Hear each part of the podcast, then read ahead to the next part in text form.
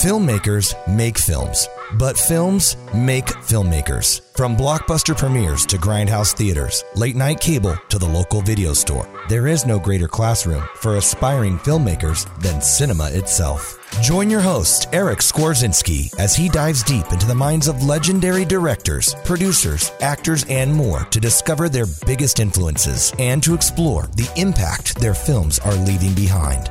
This is Film School. Grab your popcorn. Class is about to begin. The James Bond franchise has been around for nearly sixty years.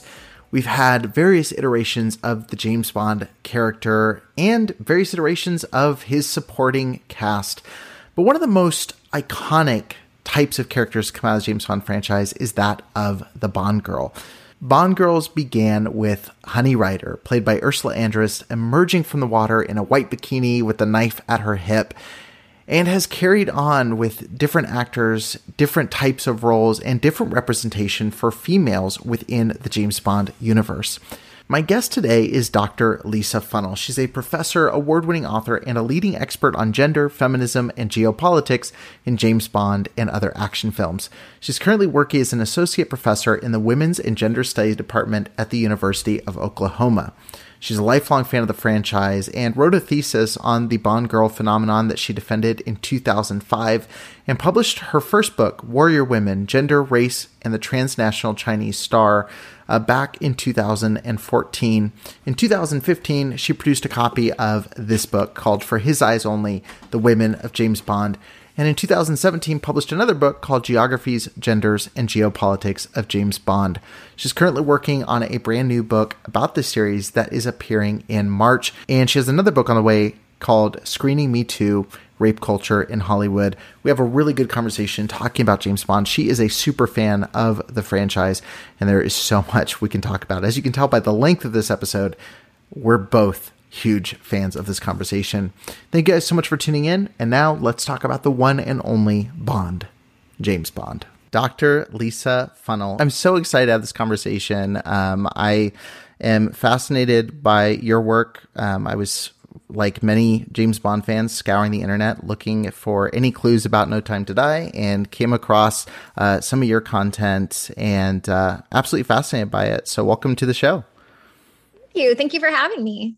Yeah, absolutely. Um, I am fascinated, like I said, by you because you are a James Bond super fan.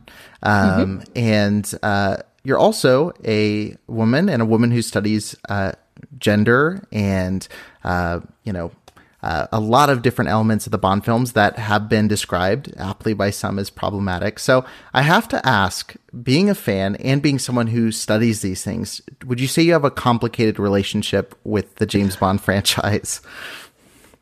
You know, I would say that I have a complicated relationship with most of popular media. Mm. Right? Most popular media that we see is problematic. When my students ask me, you know, specifically about James Bond, I say, well, tell me what you like and I can tell you what's wrong with it. Like, I'm mm. really good at what I do. Right, right. Um, but I think that it's interesting that I get the question all the time, how can you be a woman and, and a feminist and a fan? And all of these things can coexist and you don't have a crisis of identity. And that's because we are complex, multifaceted people where like seemingly disparate qualities can actually coexist at the same time.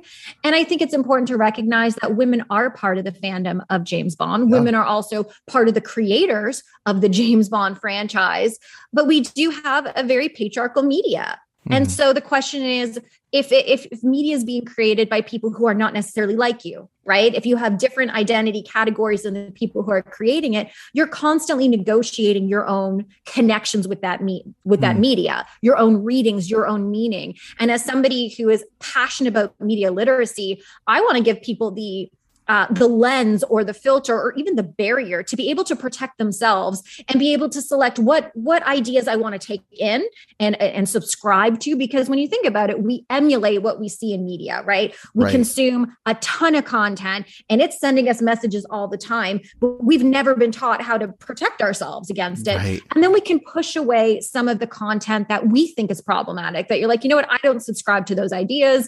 I don't want to buy into these ideas, utilizing social media to comment on it, saying, I don't buy or subscribe to these ideas.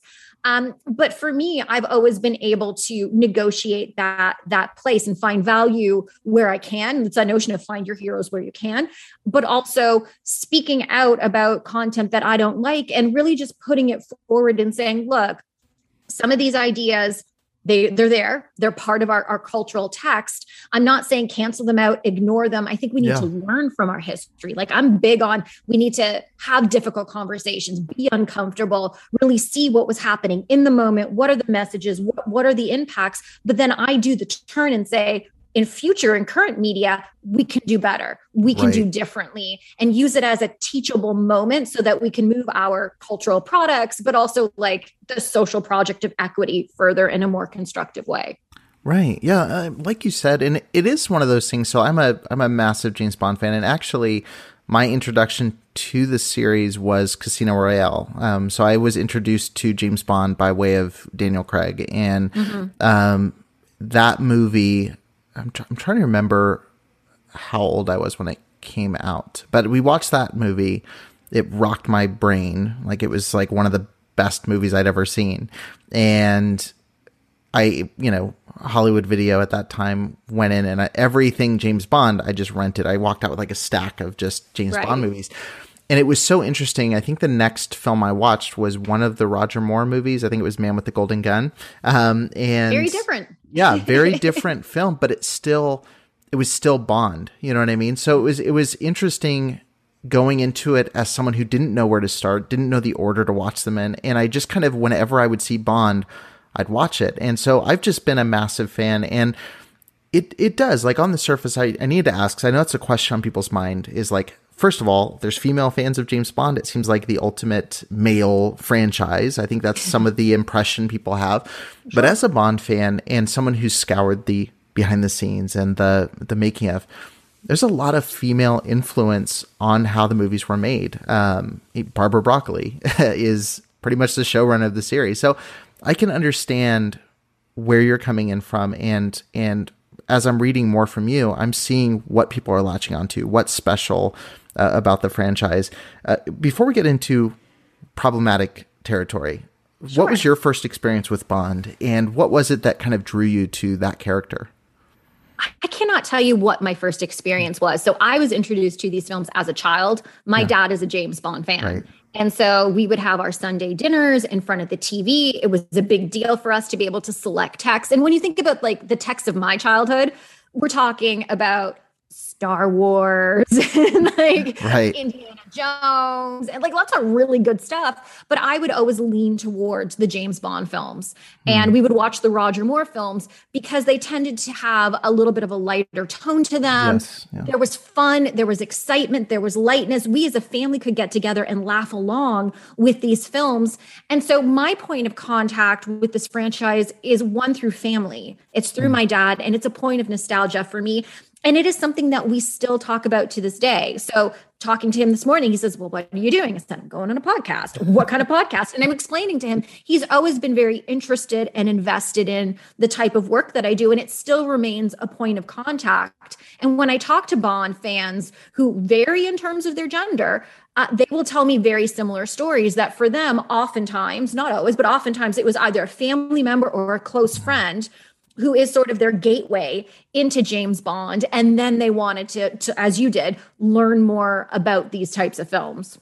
Yeah, he's a he's a fascinating character. And uh, Roger Moore was, he still is, when we talk best versus favorite, you know, my favorite is still Roger Moore. And, and it's sure. because he plays to the, he, he, I have a very goofy, strange personality. Yeah. Roger Moore, you know, just as an actor, like his biography, reading reading his book, I I just I love Roger Moore. Like I love his movies, um, and and I think the reason I checked his out first was also my dad said I remember growing up with Roger Moore movies, and he would explain how bizarre they were and they were funny, and so that was what I was drawn to. But every actor has really lended something different to the role, and I don't think there's yeah. been a bad Bond. Um, I think they've all brought some different personality trait. Mm-hmm. Um, who would you say, just setting kind of the foundation, who would you say whether it's them as Bond or their series of film, what do you think best captures what you love about Bond? Hmm. The hardest question. This one's really hard because I lean towards Roger Moore and Pierce Brosnan because I feel as hmm. though I think that Roger Moore was the best champion of the Bond franchise. Yeah. He's somebody who was always great with engaging with fans and really, so there's all these behind the scenes or him being in public sort of stories about the way that he would have these great fan interactions. And he just embraced being in this role. And I think he's beloved for that reason. And I see Pierce Brosnan as offering the same style of... Mm. of Bond. Only the politics of the films are updated. Um, there's less violence towards women in, in yeah. his particular films. And I felt that he really brought back this sense, like I felt that Goldeneye was like, do we still need James Bond in nineteen ninety-five? And the film was like, yes, we do. And here's Pierce Brosnan. Yeah. And I look at him and I'm like, you look like James Bond. Like in my mind, Pierce Brosnan visually is the person I align mm. the most closely with the image of James Bond. And so the two of them, I pick the wittier people because I too have a quirky type of sense of humor. I love to laugh. All of my close friends are very funny, witty people. So when we get together, they talk and I'm just the laugh track in the background. And so I love films that are able to, I love action films, but I love films that are able to have those moments where I can like laugh along. Right, right. Yeah, it, it's interesting you just said, you know, Gold and I were, were asking, do we still need Bond in this decade? And that's the yeah. question that seems to circle every new Bond and every film. Like when you look back at the headlines for each new Bond, they're always very negative. And is it doomed? And is this person going to come in? Daniel Craig was the exact same story. Do we need Bond? Right. Do we need a blonde-haired, blue-eyed Bond, you know? And... you know, it's something where that question keeps coming up. It's already starting to come up now that Daniel Craig's run is over. Is like, yep. Is that it? Is that the end of Bond? Is that the last we'll we'll see of him? Why do you think Bond has become, not only become an important cultural figure, why do you think he's remained an important cultural fig- figure for now fifty-nine years, almost sixty years? You know, it's that very point. Mm-hmm. You know, James Bond has been around for half of cinematic history. Yeah. And he's not only like a pop cultural icon, he's a global pop cultural icon. Yeah. And we're talking about the fact that I think it was Roger Moore who said like half of the world's population have seen a Bond film. Hmm. And that that's a lot of people. That's a lot of influence. And then if you add to that the millions of other people who are familiar with James Bond through its referencing in television shows and other movies and in music and in, in comic books, I've, I, I always post on my Instagram when I'm watching other spy T V shows, references to James Bond. They happen all the time. Everybody yeah. mentions James Bond. He's so well known. And I think to have a figure like that, it's incredibly important because it, we don't really have another series that that does that, that's had that continuity and that longevity, which is one of the reasons why I think it's great to study because like you say, I've got like sixty years worth of text. You can track and trace geopolitics, ideology, gender politics, the changes in the evolution of filmmaking. Mm-hmm. Like these predate blockbuster action films and you can see, you know, consumer goods being being brought in. You can yeah. see changes in editing. You can see their attempt uh, with, with C G I, with Die Another Day, which didn't fully work. And then, of course, as C G I has improved, it's it's more um, seamless integration rather than foregrounding what green screens are. You can really do this tracking and tracing. But I think the question of, of is Bond still relevant is always an interesting question to ask. And the fact that people are asking that question and that people are going to see these movies and that we're we're still talking about James Bond tells me that he's still relevant. Mm. He still is relevant, whether he represents, you know, um, antiquated archetypes of masculinity, whether he's representing differences in change and say the role and evolution of women and how he interacts with them. I think people have connected with this character. And I also feel as though people want to see versions of iterations of themselves right. on screen. Because at the end of the day, and this is something I've talked about, I talk a lot about James Bond's privilege. He's privileged in every significant identity category that there is. And when you think about it, Bond is um, judged based on his words and his actions, right? The things that he says, the things that he does, but not limited on his identity categories from the outset, right? He's not disadvantaged socially. There's no institutional, structural, cultural disadvantages that he faces. And so when people who don't have those privileges watch it, we I, I want that, right? You know, James Bond can sleep with many people in his films, but nobody's sitting here utilizing descriptors, putting him down for his promiscuity. But if I was to do that, I would be referred to as being a lot of things. You know, da- Daniel Craig's Bond in particular gets angry a lot. And yet as a white man, he's not going to be stereotyped in the same way that, you know, a black man or people of color mm. oftentimes broadly get stereotyped, where they have to be and exercise incredible patience so that they don't get stereotyped as being being angry and upset, and of course bringing in all those ideas. Mm. And so I feel as though there's just this desire. He has been this figure of privilege um, and excitement and heroism in our society and in culture. And I can understand people saying, gosh, I've emulated that. So there's a whole question there of, of if you don't identify demographically with Bond, what does it mean to perform like, say, a white man, right? Mm. And then, of course, why is there this desire to to have somebody from your demographic group step into that role when there's many other types of characters that can be out there? So for me, who's going to be the next Bond?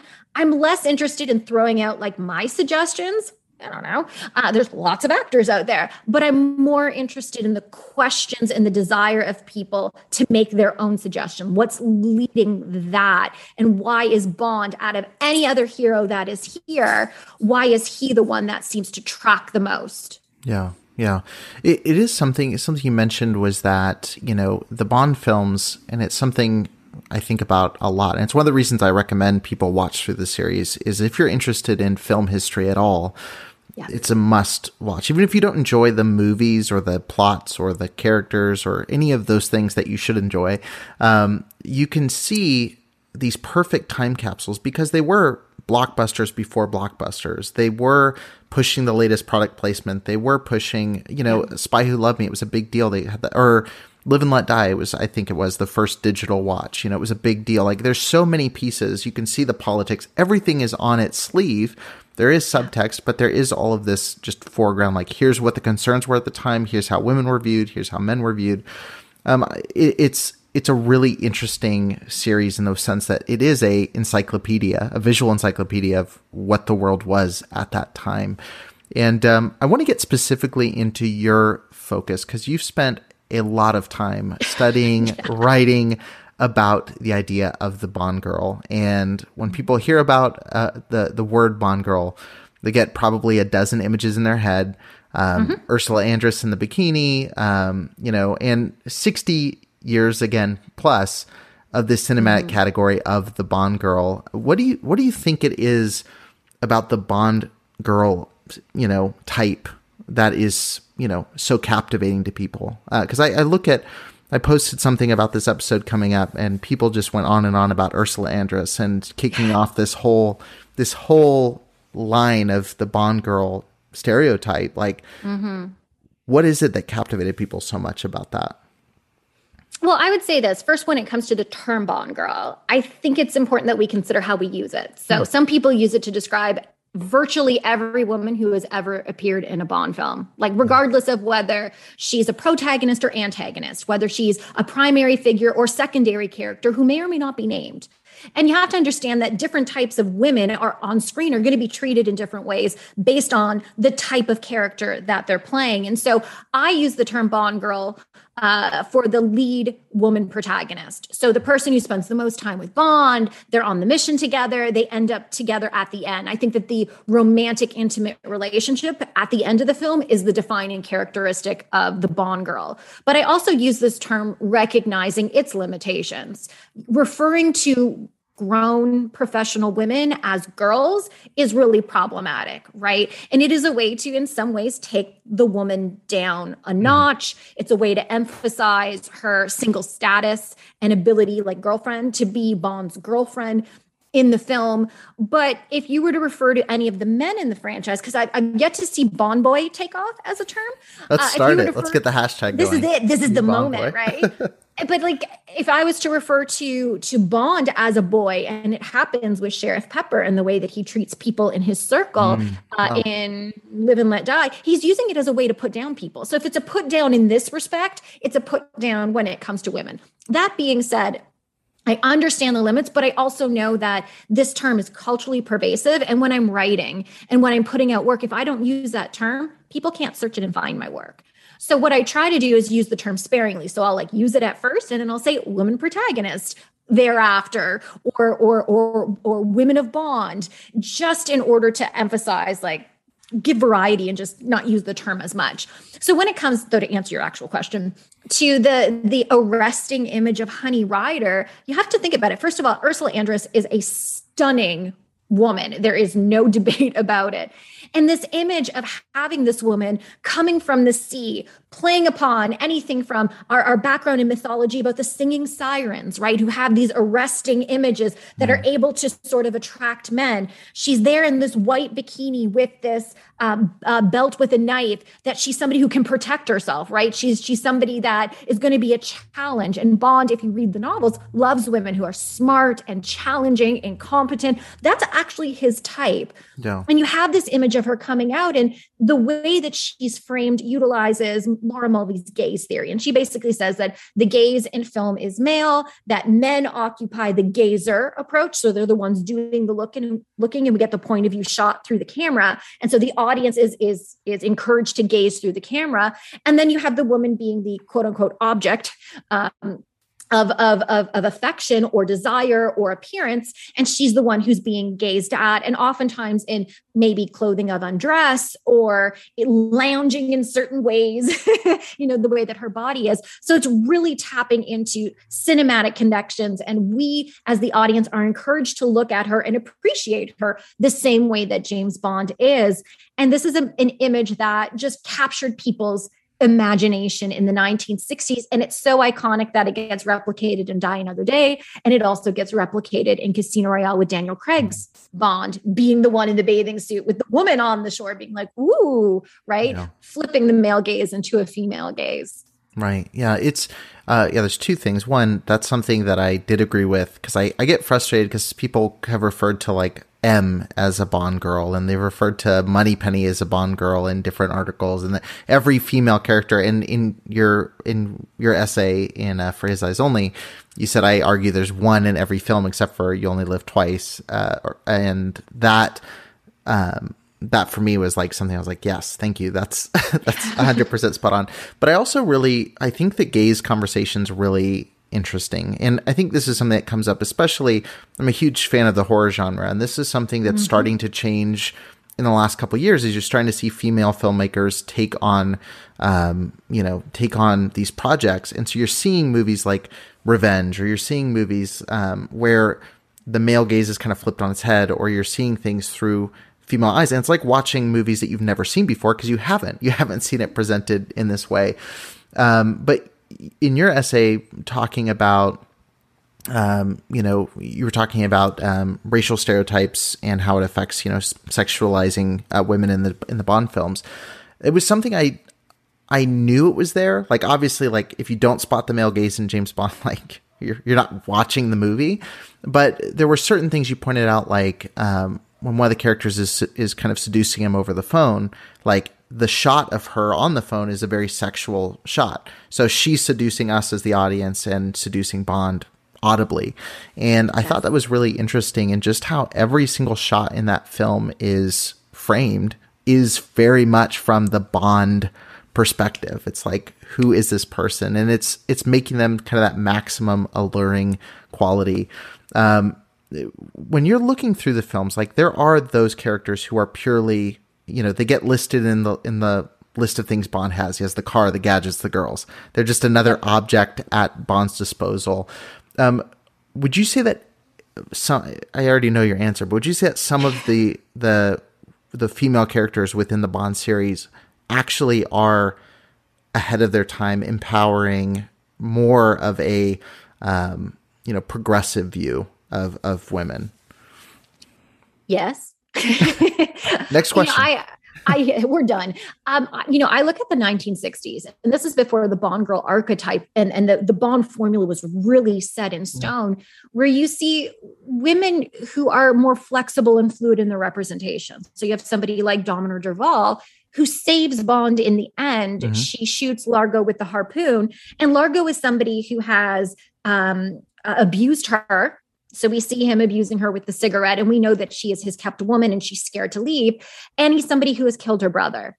And she's able to come in as the two men are fighting and, and be the knight in shining armor, saving Bond in the climax. And then you have in the same film, a, a villain like Fiona Volpe, who Bond sleeps with her. And there's this idea of libido. So James Bond, for the longest time until I would say the Craig era, is presented as the lover. Right. Mm-hmm. And, and part of his heroism um, and, and heteronormative heroism is about sleeping and bedding women, which is a guarantee of his heteronormative masculinity, yeah. but it's also a, a tipping point, right? So he's going to sleep with women, good and bad. And if he gets information or access to resources, that is the ultimate goal. And he's trying to bring women to the side of right, right? Make them good girls, make them align with his mission, his plight, M I six, Britain, and all that stuff, right? And women who don't are challenges to that libido. So Fiona Volpe comes in and is just like, I forgot your ego. You think you're going to sleep with me? And like heavenly choirs of angels are going to sing and I'm just going to side with you. And she's like, not this one. And it's a really, to me, this is happening in nineteen sixty-five. She's critiquing Bond's masculinity, his mm-hmm. libidinal masculinity, which ends up defining him for decades on. And this is happening in nineteen sixty-five. And so I do feel as though there are these images that happen, but I will say this, in the vast majority of films, I would say with the exception of No Time to Die, okay? So, um, no matter how strong a Bond girl is, no matter how strong a woman villain is, there are still secondary figures who play those typical sexualized roles. Hmm. So Thunderball begins with um, what I think is one of the most problematic sequences Um, in the entire franchise. And that has to do with the attack on Patricia Fearing. So there, James Bond goes to Shrublands, and this is um, a, a place where he's going to go rest and relax, right? He's not on a mission. Yeah. And he sexually harasses the nurse who's taking care of him. He puts his arms around her. She says, no, I don't want it. He forces a kiss on her. She says, no, I don't want it. And then later when he's attacked by another patient, she thinks it's her fault. And he's like, no, no, no, no, no. Um, I won't tell your boss so you won't get fired yeah. if you sleep with me. And then there's sexual coercion. So there's harassment, there's assault, there's coercion, all of that coming together in the same component. And the film plays it off as this idea that if you push hard enough and if you try hard enough, a no can be turned to a yes. And right. what's worse is the film plays it off as being like, and look, she she likes him now. Well, so it's it was humorous all in worth the movie. It. It, it's, it's yeah. It's, it's played for humor. That's I'm glad you brought that up because that's something that um Uh, the director of No Time to Die, Cary Fukunaga, um, he got into a lot of trouble uh, it, with uh, a lot of Bond fan groups, and every newspaper was running these headlines that, um, you know, director of No Time to Die says that Sean Connery basically raped a woman. That was the headline so often. And um, the thing is, like, when I when I click the article, because I'm a sucker for all these clickbait articles about Bond, I click the article and I'm like, yeah. He did like he, he, he really did. And, and it's not just in, um, it's not just in, um, and I also like that Barbara Broccoli stepped in and said too, you know, it was a different time period and people, um, her exact quote was, um, Bond was a character who's written in nineteen fifty-two. The first film came out in nineteen sixty-two. He's got a long history, and the history of the past is very different to the way it's being portrayed now. And then mm-hmm. she said um, something along the lines of people are kicking and screaming, but they're finally accepting that some of the things that he did weren't okay. And I think, again, that's something that people seem to struggle with, like the fandom surrounding Bond seems to struggle with. But even looking into Roger Moore's period, there's a very similar scene in Octopussy oh, yeah. with him aggressively you know, going after Maude Adams. Um, in, in the documentary, Bond Girls Are Forever, Maude Adams talks mm-hmm. about that. She's like, this feels like a different world, like a different life where this was okay and where this was, was acceptable. Um, and so I think it is important to kind of see that lens of like, this is, nineteen sixties mm-hmm. female characters. There's there's a lot of mistakes in the portrayal and the way these scenes play sure. out. And I think it's important to have these difficult conversations. And the one thing that I stress anytime I do a podcast is there's a difference between critiquing the material and criticizing the consumer. I'm not sitting here criticizing people for watching these films. All I am saying is, you know, we now have a different lens. We have moved through decades where we've talked about sexual harassment. We coined it. Once you coin something and give it a name, it now has like an entity that we can see, recognize, and address. We're talking more about affirmative consent, the fact that you have to be able to knowingly, willingly, um, not being limited by age, by inebriation, by, by force, coercion, guilt, to, to be open to having sex with a person, right? We're having these conversations now. We're having conversations in relation to the Me Too movement. Mm-hmm. And it's not a movement that we should turn our back on or close our eyes on. Me Too means that sexual violence is the normative, sadly, the normative condition for many people and especially women. Me Too means I've seen this harassment. I've seen this violence that's there because I have also experienced it. And there's so many people just reaching out and constantly saying, listen to us. This is what we're experiencing. And when we look back on these texts and we see these, these, these messages, these messages are going to be consumed in one way or another. This is, this is not how you court somebody. If somebody says no, you say, okay, that's the end of that. And that's irrespective of your sexual orientation or gender. There has to be affirmative consent with all parties involved. And we're moving to that point, I think, in, in our cultural discourse. But again, it's that idea that sometimes when you critique something that something that people love, they take it very deeply personal. And I'm always very careful of how I phrase my critiques, because at the end of the day, I'm not here to just yell at the wind. I want to have these conversations. And I've mm-hmm. had members of the Bond fan community say, we want to hear what you have to say. Mm-hmm. And that means treating whoever you're talking to with respect, engaging in that dialogue, seeing their humanity and seeing the world through their perspective. And simply yelling at people and pointing your fingers, all they're going to do is turn around and walk away and double down on their belief systems. And I think I'm very different than the typical social media conversations that we have, where you have your corner and you have your echo chamber. Nothing is happening. We're just swirling in the wind and there's no interconnection. I'm trying to occupy a space in between. And I have been interviewed for many of those based on Fukunagawa's comments. You know, people are like, what do you think about this? And people, all of a sudden, I had like thousands of people reading my blog on Thunderball mm. where I describe what's going on. That was put up two years ago. It's been there. You know, I'm working on a paper on sexual violence yeah. in the Ian Fleming novels and Sean Connery films. That book, it's just due to COVID. It's coming out in March, but I've been working and talking about this for a while. Um, but if people are ready to listen and have these conversations, then it's really important for me to carve out time. I'm very tired, carve out time in my busy schedule to be able to have these, these, these thoughtful engagements and get people when they're in the open place to have these conversations while recognizing their dignity. And I will say Barbara Broccoli is somebody who has handled these conversations very well. So well. As somebody who has said, like, it is, look, it happened in the past. It's part of the time period. Was it ever okay? No, but we need to progress things forward. And we need to really ask the question, is sexual violence really a tool, quote unquote, um, that should be in the arsenal of James Bond? And it also is this broader critique because Bond's influenced spy culture. Is this something that should be a part of our spy culture, or is our spy culture contributing to these broader I- problematic ideas that, that are out there? Because it's not as if sexual violence statistics are decreasing, right? No. They're either staying on par or they're increasing. We're just talking about it and bringing it into the light a little bit more. Yeah, yeah, it's. Uh, I, I love that you mentioned Barbara Broccoli, because that's someone who, uh, when I left No Time to Die, I um, I texted a friend who's a film critic. He got to see it a few days early, and I was so jealous. And I text him, and I was just like, man, I was like, in Barbara Broccoli we trust. I was like, the way. I can't think of a series that has had better showrunners, if you want to use that term, than the Bond franchise. And I think, you know, her starting to take over the franchise, um, I, I mean, mid Brosnan, um, you know, you can see kind of the shift in how the films start addressing these topics. Like you start seeing, you know, M you know, with Judi Dench's M, which was a, a big, I, I can't imagine what social media would have been like during that time period.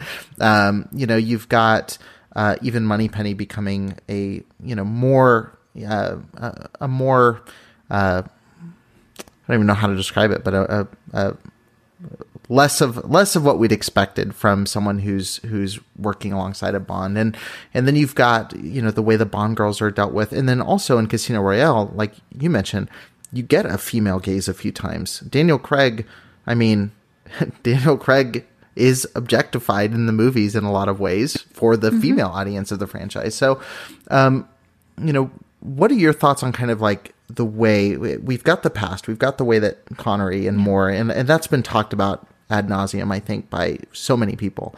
What do you think of how the later Brosnan and the Craig series specifically has dealt with female characters? I know you have some specific thoughts on Skyfall, but I'm curious about his run as a as a whole.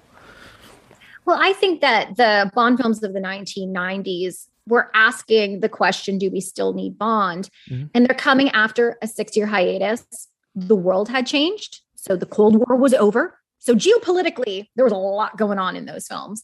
Uh, but also women have changed. You have the rise of the post-feminist movement, which is a movement that I think is problematic.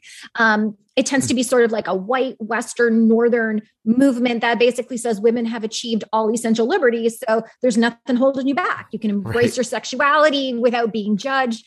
Um, and I think that when we look at the fact that pay equity still exists, and we just talked about sexual violence still exists, like we haven't hit that. But it's this idea that really influenced spy culture. So spy shows, spy movies, it's there. And so the, the question is, how does Bond, you know, occupy this new world? How does he negotiate a place for himself and maybe some of his old school ways in a, in a climate, in a culture where you have a woman now for a boss who is going to call you out, which she does in her first uh, reading with him, right? Calling him a sexist, misogynistic dinosaur. But yeah. she's also a boss who accepts the fact that she needs that skill set, which is an interesting, I think that's the way that the, the franchise accepts it. And then she shows that women are, uh, in, in a general sense, that women are capable and competent, whether it's Natalia Simonova, Wei Lin, um, or Jinx Johnson. You're having women who are capable and competent in what they do, whether you're a computer programmer, you don't always have to fight in order to be capable and competent mm. in a Bond film, or you have Michelle Yeoh, who's a bona fide action superstar, stepping into the role, raising the fighting bar, which Halle Berry then steps in and is and is and is trying to meet or match. And then, of course, you have a, the first woman villain with Electra King coming mm. in and masquerading as a Bond girl and using Bond's libidinal masculinity against him. And so you do have, I think, the Brosnan era has some really fascinating women and Bond trying to negotiate this space. And I think Pierce Brosnan's very good at being like, oh crap, okay, I need to pivot. Like it's part of the persona that he presented. Yeah. When we talk about the Daniel Craig era, lots of things are changing. So the Daniel Craig era is a prequel. So it's starting or restarting the world of Bond, but it's an origin story and it's a revisionist film. So what they do is they deconstruct the elements of the Bond film, right? And then they gradually rework them and introduce them back. So over like the first three films, you're kind of getting origin stories or the re-inclusion or reintroduction of, of things like the Martini. Um, you get Moneypenny, you get Felix Leiter, you get Q, you know, gradually reintroducing and recalibrating things. One of the main things that you get is a change in Bond's masculinity. He is no longer this lover. That's not how he's defined. He's being defined by a model of heroism that might be very familiar to us. It's more of a Hollywood style, hard-bodied masculinity where he's defined by muscularity, but also physical resilience. So he is beaten, battered, and bruised. We're constantly seeing his chest and his wounds on display. Even the crown jewels get affected in Casino Royale. And we see how he bounces back from them, right? And then when it comes to the women of the franchise, the same thing is happening, breaking down this, this, this archetype. And in my own work, I've argued, uh, and there's a follow-up paper you need to read if you want to read up to like with that book, um, where I argue that like the qualities of the typical archetypical Bond girl are split between two or more women. Mm-hmm. So in Casino Royale, it's James Bond who looks like the Bond girl. And so it kind of frees Vesper Lynd to be, in my opinion, the woman, the way that uh, Irene Adler was the woman to Sherlock Holmes. You get mm-hmm. Vesper Lynd being the woman to James Bond. And there's flexibility for her then to occupy that space. We go into the next film. It's the memory of Vesper Lynd that Bond loves the most. She's still there. Technically, I hope she got paid for that film because she's still there, at least in memory. It frees Camille Montez to come in and just be a partner without a sexual connection to Bond. How great was it to see a woman working alongside with Bond and they don't have sex. They're not showing anything but a professional co-interest in each other. And they build a friendship that is great. And she walks away at the end of the film because she knows he can't connect with her. And to me, that's a decidedly feminist move. Mm. But then you move to a film like Skyfall, where the Bond girl archetype is this red herring. So you see Eve. Maybe it's maybe Eve's the Bond girl. No, it's Moneypenny, and she's demoted. And then, ooh, maybe it's Severine. No, she's a sex worker. Um, and when we talk about progress, I have issues with Severine and her representation, um, with Bond walking in on her and having sex with her after she's just been like, I've been exploited as a sex worker all yeah. my life. I'm like, then why are you sleeping with her? Um, but she's ki- literally killed off as target practice. And then you have Judi Dench's M, who I, I, I can see why, at least in that film, someone might refer to her as occupying the Bond girl position because she's the one that James Bond loves the most, but she dies in his arms. And there's a lot of allusions to On Her Majesty's Secret Service um, uh, with, with her death and as well as to, to, to Vesper Lynd. And so you have this interesting way that this archetype is being played around. And by the time we get to Spectre, you get Madeleine Swann, who I feel as though the this is getting really technical, but the last two films are reversionist. So revisionism is taking different elements and creating something new. Reversionism is trying to revert to the past. Like, oh crap, we got to this point. Now we need to go back to a traditional mode or representation. And I see Madeleine Swann, and I think she's just this composite of all these qualities of women that Bond's connected with. So she has a father who um, wants Bond to be with her. Okay, well, that's Tracy DiVincenzo. You know, she's a doctor who's going to have conflict with Bond and doesn't really want to work with him. So that's Doctor Holly Goodhead in Moonraker. Um, you know, she she has conflict with Bond, right? The, the two of them are, are yelling at each other. Like they, they don't really get along. Okay, there's a bit of uh, Natalia Simonova from Goldeneye. Like I can really pick and choose all of the key qualities that have defined these women of the past, including Vesper Lynd, and put it together and give us this woman. And the film tells us this is the most ideal mate for Bond. Well, that's because she's made up of all the key qualities that Bond has really connected with mm. in the past. And then the question is, where do we go in terms of No Time to Die? Because Madeleine Swann is the first character Um, that Bond is dating at the end of an, at a film, and she appears in the next film, which is true to Fleming. That's more of a Fleming style writing. Like you have a relationship in one book and then the demise at the beginning of the next. This is the, the similar pattern that you get in No Time to Die, but it's it's different. There's different stuff going on in this era that's not typical or traditional. I, I need to ask you about Judi Dench's M, because I know, you know, in Brosnan's films, I think she's, I think she's phenomenal in all of them. And that's something I want to say too, is that there's been, there's been weaker and stronger characters throughout the series. They've been given different roles. I think much like Bond, there's not many Bond girls that I would say the actress wasn't great in their part. So like, you know, even talking through moments where, you know, I want to ask you about, you know, Skyfall specifically, but moments where maybe, you know, M as a character didn't hit where you might think. Like Judi Dench was great in every, I mean, it's Judi Dench. Um, it's Judi but I have Dench. to, I gotta ask, because one of the things you mentioned about um, Judi Dench is that there was somewhat of a regression with her character. Um, so, and I, this is a point where I did disagree, but I'm curious to okay. know your perspective. So, So in Brosnan's Bond, it's great because she basically steps in and she is just M. Like she is M, but she is a woman. And um, and in Craig's Bond, that carries over. It's one of the mm-hmm. only characters that transitions over into this new generation, thank God. And, you know, Judi Dench in Casino Royale and Quantum of Solace has this very, I'm M and this is Bond.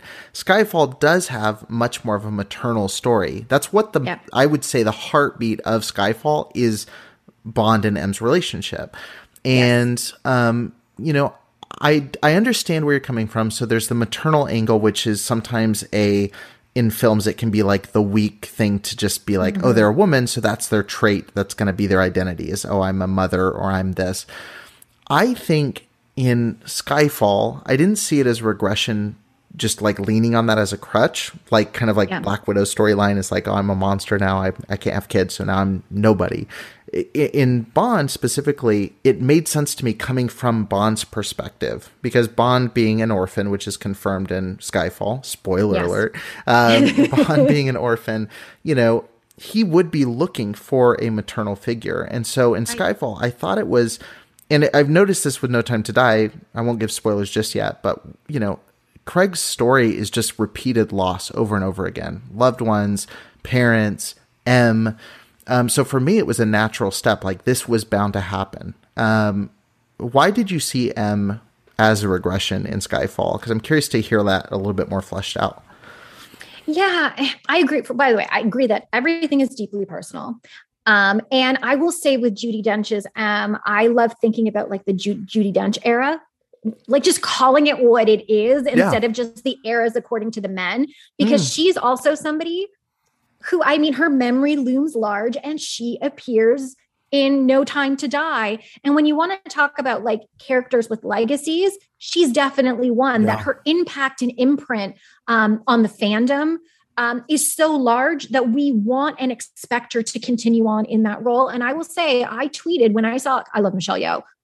I love Michelle Yeoh, uh, a picture of Michelle Yeoh and Judi Dench. Um, and I re- just retweeted that from the premiere. I cannot tell you how many people were like, oh my gosh, this is amazing. And I'm like, yeah. exactly.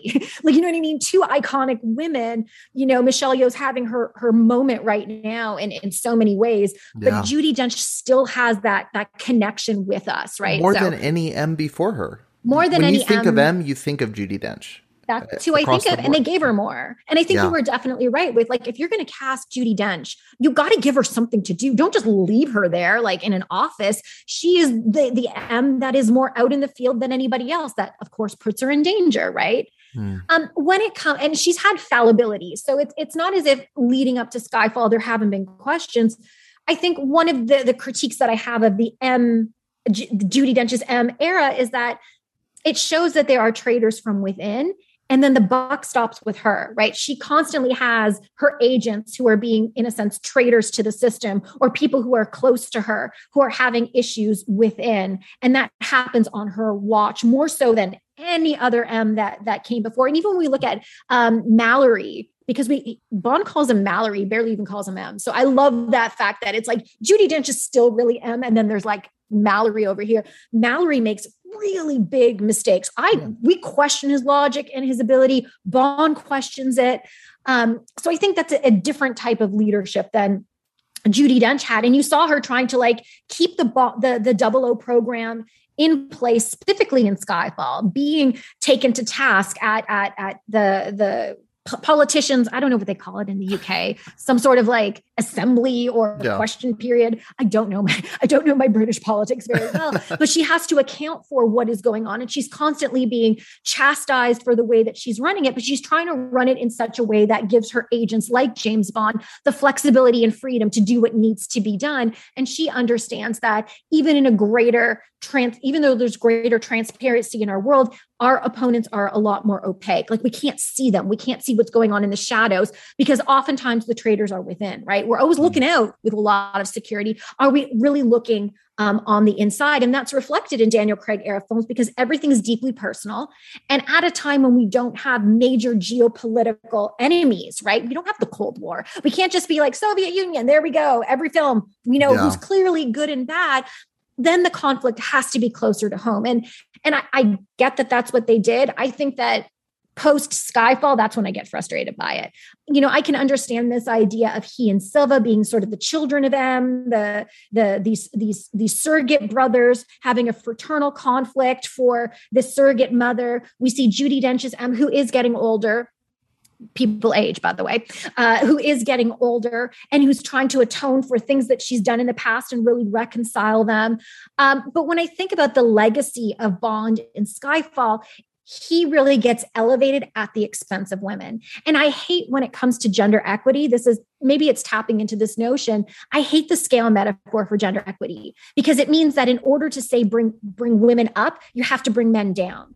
And I hate that idea because if, if there's a, a notion or a standard of equity, we should all be moving up, right, in this yeah. world. And I felt that what where Skyfall fell short for me was that it was bringing down women at the expense of Of, of, of, of Bond. And I think that there could be ways that Judi Dench's um, just little moments where they could have presented her with just a little bit more cap- capability or competency, that I wouldn't have had this feeling, even if she was somebody to, they would never do it, her to be taking the shot with Silva. I mean, that mm. would have been lovely for me, for her to sort of go out on that note. Yeah. But it was more just really difficult. Yeah. yeah. Just something there, because she had MacGyver moments in the other films where she was shown like, I'm going to take this clock and I'm going to boom and I'm going to put something together and I'm going to make something happen. Sometimes I just wished when I watched that film that there was a li- just a little bit more of that component in there.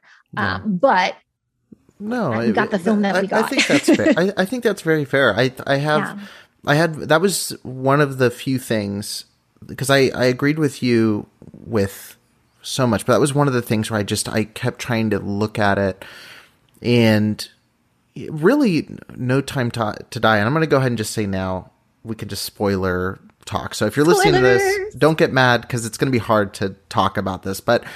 No Time to Die changed how I think about M as a character in general. Um, and yeah. it made me kind of, re- No Time to Die made me rethink a lot about the franchise looking back. But M specifically, the conflict between M and Bond has always been there. And there has sure. been, you know, thinking about the maternal, there's also been kind of a paternal element too, of like the rebellious Bond boy running mm-hmm. out and causing problems, and then the father figure M trying to clean up the mess. And they really don't ever fully get along. There's always this kind of strange conflict. And you can tell they both care about each other in all the films, right.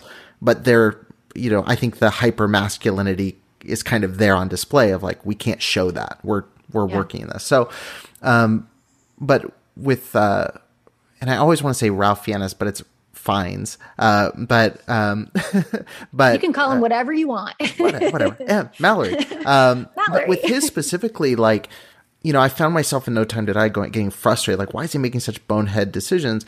But that's a constant theme throughout all of the Bond films: is that M is wrong and Bond is ultimately right. And I, I guess that's where Skyfall, I was like, oh, this is an, an M story. But I could see, I guess, saying that, I could see how that does go backwards from the M of Tomorrow Never Dies, or the M of um, Goldeneye, or the M of, you know, the preceding movies, because she was different in that mm-hmm. regard. She was actually fairly yeah. spot on in some places.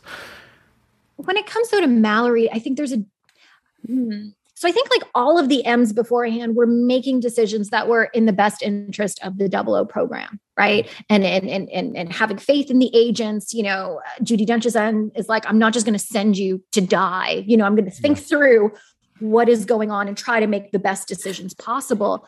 The problem with Mallory's M is that he's buying into and making decisions that have really bad results, right? Yeah. So when we talk about No Time to Die, so I would say that the, the last two Bond films, they're not questioning, do we need James Bond? They're questioning, do we need the double O program? And Mallory's buying into the, is it the five eyes, nine eyes, six eyes, some sort of surveillance program um, with, with major geopolitical powers in Spectre, right? So the whole question is like, do we need boots on the ground when we've got drones? Um, really buying into that. But of course, in a sense, putting people in, in positions of power who are traitors to the system. Like, how can you trust all these people, right? Who's going to, who's going to mob from that? Who's going to mobilize this technology for good, or who's going to utilize it for nefarious positions? Never really thinking through that that's a possibility. The same thing happens in No Time to Die by trying to create some sort of biological, bloodborne, uh, you know, assassin thingy, whatever, the blood bots or nanobots, right? And his idea is then we won't need double O assassins. Like, we could just put it into the system. It's going to get to the person eventually, and they're going to get killed off, not thinking it's going to kill their entire family, you know, or anybody who's part of their lineage, and not even thinking, wow, if this gets into the wrong hands, this could cause the end of the world, right? Yeah. Just not taking that extra step. And again, questioning the double O program and trying to come up with some sort of technological solution to it, but causing an incident because he's bought into it. It's his errors that Bond is now trying to clean up. And in Spectre, it's Judi Dench's M sending a video to Bond to actually give clear-cut instructions. And then in No Time to Die, it's Mallory sitting there looking up at a portrait of Judi Dench's M. And there's this interesting alignment that happens in Skyfall with Judi Dench and the Queen, right? It's in all of Silva's documents that he sends. He he he aligns Judi Dench with the Queen. So an attack on Judi Dench is really an attack on the Queen and country. And it's interesting because there's all these allusions to On Her Majesty's Secret Service in No Time to Die. And in, in On Her Majesty's Secret Service, Bond is constantly looking at the picture of the Queen on the wall. So when he wants to leave the service at the beginning and when he wants to, when he does leave the service at the end to save Tracy, he's looking and communicating with the portrait.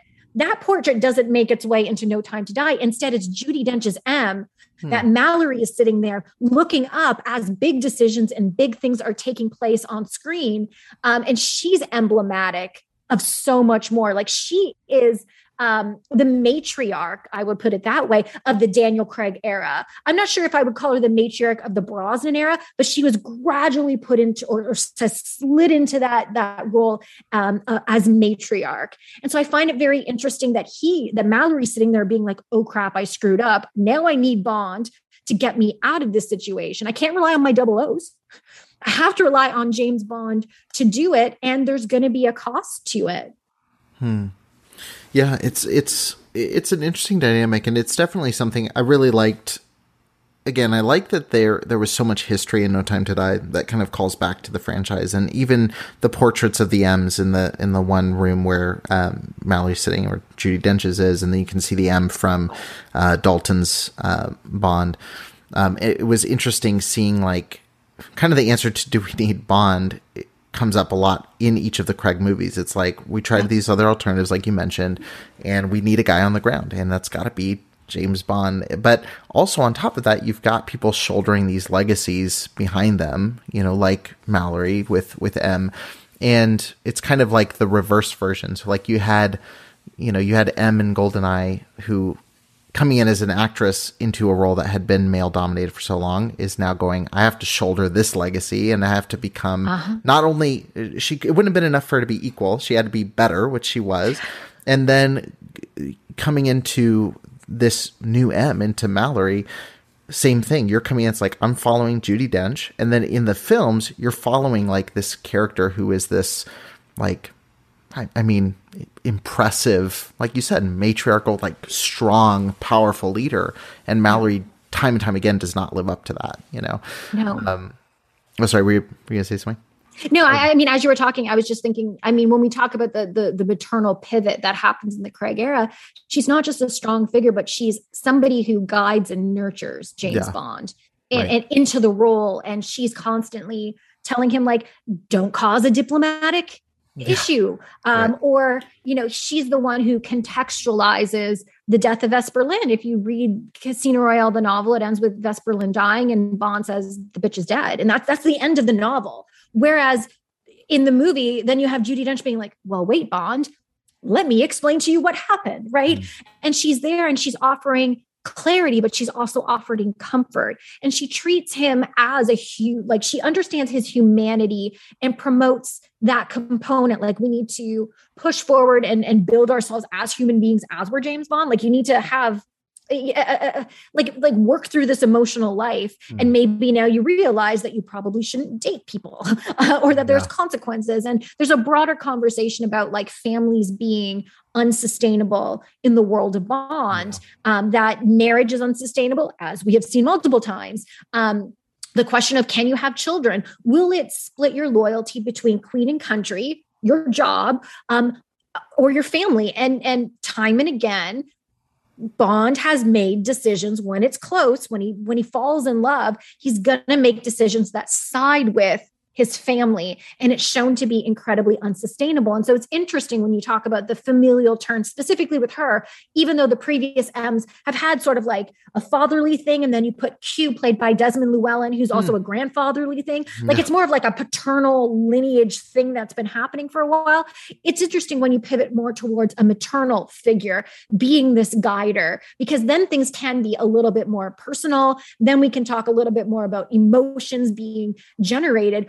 But it also goes to show that your work family is supposed to be seen as being um, uh, preferenced or be or seen as being more important than any other type of personal family that you have. And it's very difficult to, to be both. And right. I, I don't think we've seen a figure in the world of Bond who has really been able to manage it. I even think about the pre-credit sequence in Casino Royale where Bond, for his second kill, um, telling the guy, like, I know where you keep your gun. I know you're a traitor. And when the guy dies, he goes, like, he flips in his chair and he flips a family portrait onto mm-hmm. the ground. Like, even then the franchise is like, you can't be a father. You can't yeah. be a husband. Like, these things are virtually unsustainable. So I think there's a, yeah. there's a lot going on in the Daniel Craig era when it comes to the maternal pivot, the promotion of family. And of course, then that all works with the insular, the the inside looking um, narratives that you get in, in the Daniel Craig era films. Yeah. Like, it all kind of, it, it makes sense that things are deeply personal. Right. In the world and of he Bond. Has siblings. Q is a sibling character, and yes. um, Moneypenny is very much a sibling character, I feel, in, in the yep. films. Talking about untenable family relationships, we're really going to get into spoilers here. I, here I, we go. Let's do this. So let me just ask broadly, what were your thoughts on on No Time to Die? Because, again, for me, it was a reframing experience in how I interpret uh, all of Craig's era specifically. Mm-hmm. Um, but also, like I said, made me go back and look at it. But what was your take on the film itself, like overall broadly? It depends which screening. First screening, I got to the end and I was like, screw this. I was so hurt as a fan. Oh my gosh. I was inconsolable. I did a podcast right after, should have waited, because I was just like, I don't know what to think and feel, because, you know, as somebody who is a huge fan of this franchise, seeing this icon die, it didn't feel right to me. And I'm not alone in this. There are a lot of people who are like, hmm. And then, of course, with reflection, I can contextualize it that there are many films when this film was made. So this film was made in the late two thousands, twenty, twenty tens, sorry, at a time when Logan, Wolverine dies, and Iron Man dies, and like Black Widow dies, and people are dying. All of our heroes are dying. And I think there's something about this particular moment that I need to think about. This is a pre-pandemic movie, right? Hmm. Really tying into what is going on at that time. But it's coming out in a post or current pandemic moment when I'm already vulnerable, um, you know, with isolation and uh, just feeling just really down about the world and, and the status of where we are, that to see a movie that's of the, this pre-COVID climate, it didn't hit right. Let's put it that way. Yeah. And but it's a movie second, about a, a, a disease a, spreading right? and killing people.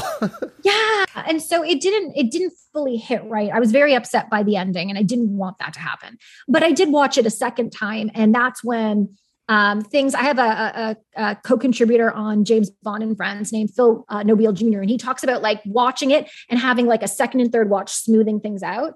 Because once I got through the emotional shock, which I couldn't think about anything else, then I was able to go back and rewatch it. And my feelings towards various characters changed because I knew how the filmmaker was taking information, utilizing information, framing my, my, my viewpoints, whereas I can go back with fresh eyes and like, I actually like Madeleine Swann the second time around. I was kind of mad at her the first time because I thought she's betraying Bond, but then I find out, no, I'm being manipulated by the filmmaker to think that. Yeah. And then I go back and think, oh dear, like, can you imagine?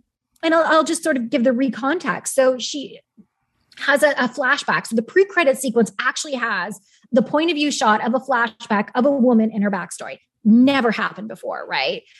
She's, she's, you know, uh, she, it's, it's about uh, an, an assassin killing her mom, trying to kill her, uh, surviving it.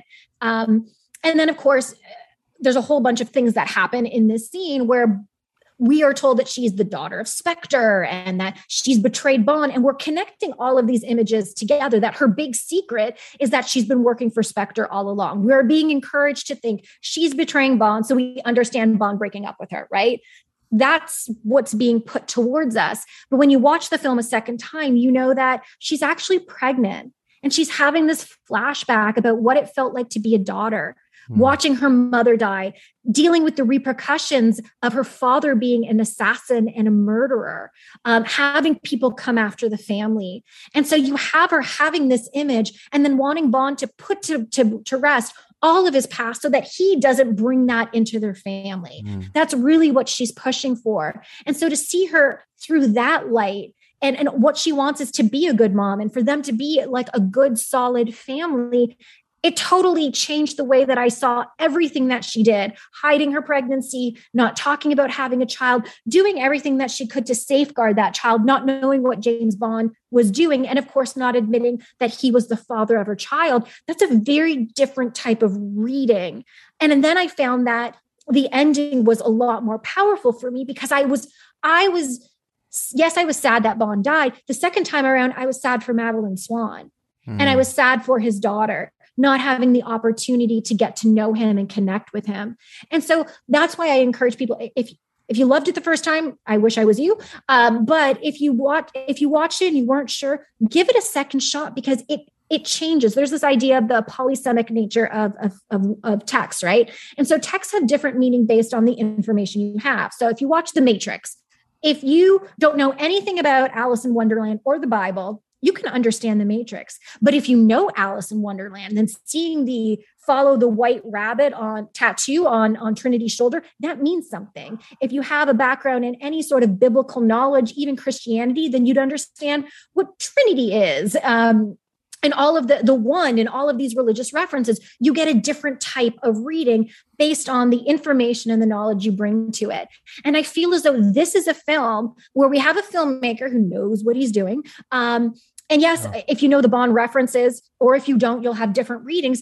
But this is the film, once you have all the knowledge, I think it changes the way that you feel about the characters uh, going on and, and moving on. So I think the knowledge I brought the second time around really helped me to connect with it. And I was, I was a lot more, I'm a lot more positive about it the second time around. The first time I was just like, what is this? What yeah. did you do to me? Right. The second time I was like, okay, I get, I get what you're trying to do here. Yeah, it was. I I've only seen it once, and I went to the IMAX like pre-screening. Like I was like, I cannot yeah. wait.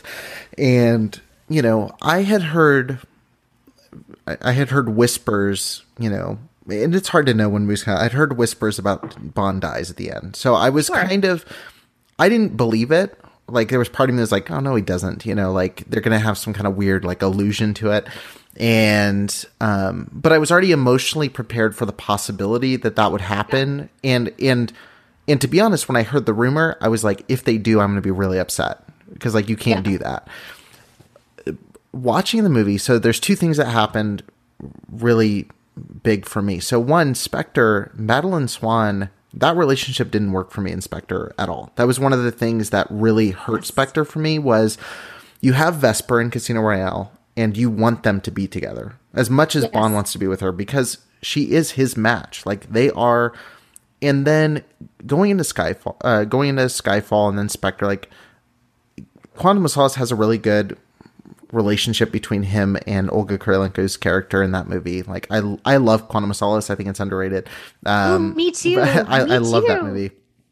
Skyfall does like Bernice Merlot's character is, to me was very creepy when I first watched it because of the, the, t- just the way the scenes are edited together. It was like, here's yeah. this trauma. And now Bond is like taking advantage of her and didn't feel same, very good. Did it? yeah, it, it, that's exactly what it was. And then even earlier in the movie, you have the, um, you have, uh, the relationship with the widow, you know, in, in the beginning oh. of the film, you know, which is again, very weird timing, like funeral, then boom, there's this. Then comes Madeleine Swann, victim of severe trauma. You don't know to what extent, aside from her dad's crazy in the in that movie. But, yeah. you know, again, it felt to me like there's a – the age thing – it's funny because I've watched Bond for so long, but it was like the first time I was like, she feels so young for him, yes. which she is. but then also like Bond.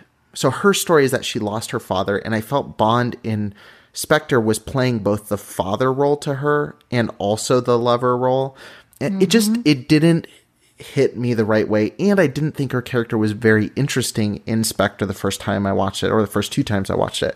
Uh, the last time I watched it, I kind of, I appreciate her performance with what she had in, in yes. the last time.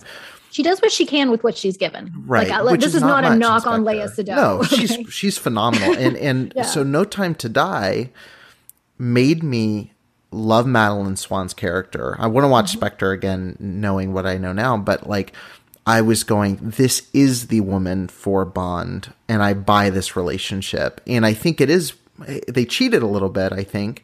And they cheated a few times in the movie with how they make you feel about things by playing right. on what you already know.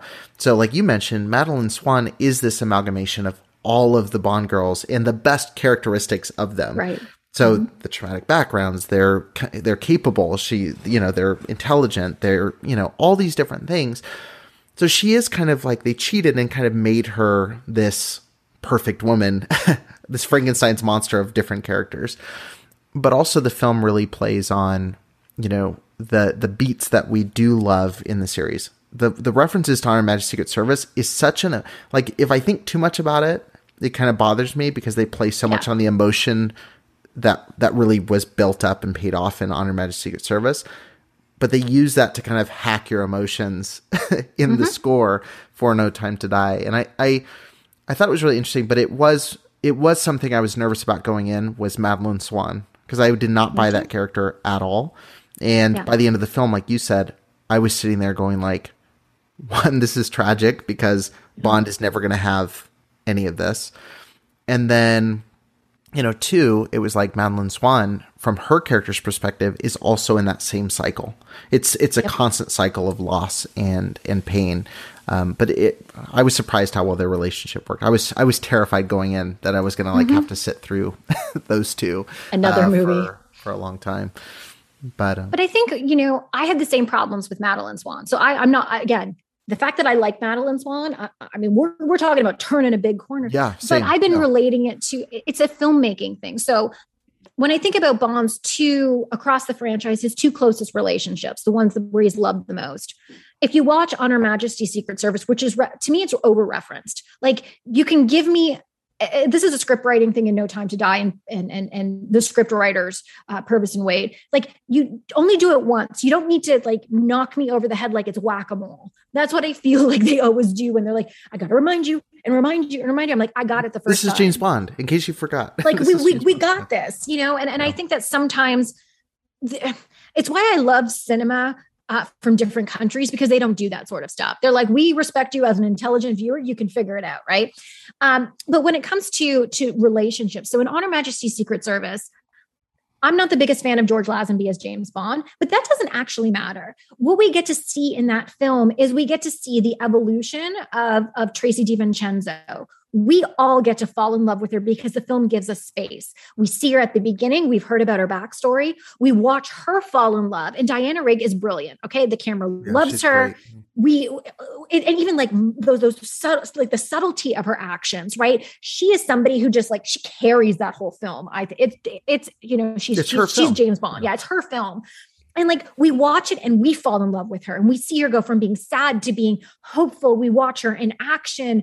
We see her on her wedding day, and she's so charismatic. I fall in love with her, which is why I'm devastated by the end. But the film gave space for this moment for me to connect with her, regardless of whether or not George Lazenby's Bond. We can debate that, um, his performance in the film. Then I think about Vesper Lynd, and I loved Vesper Lynd because of James Bond.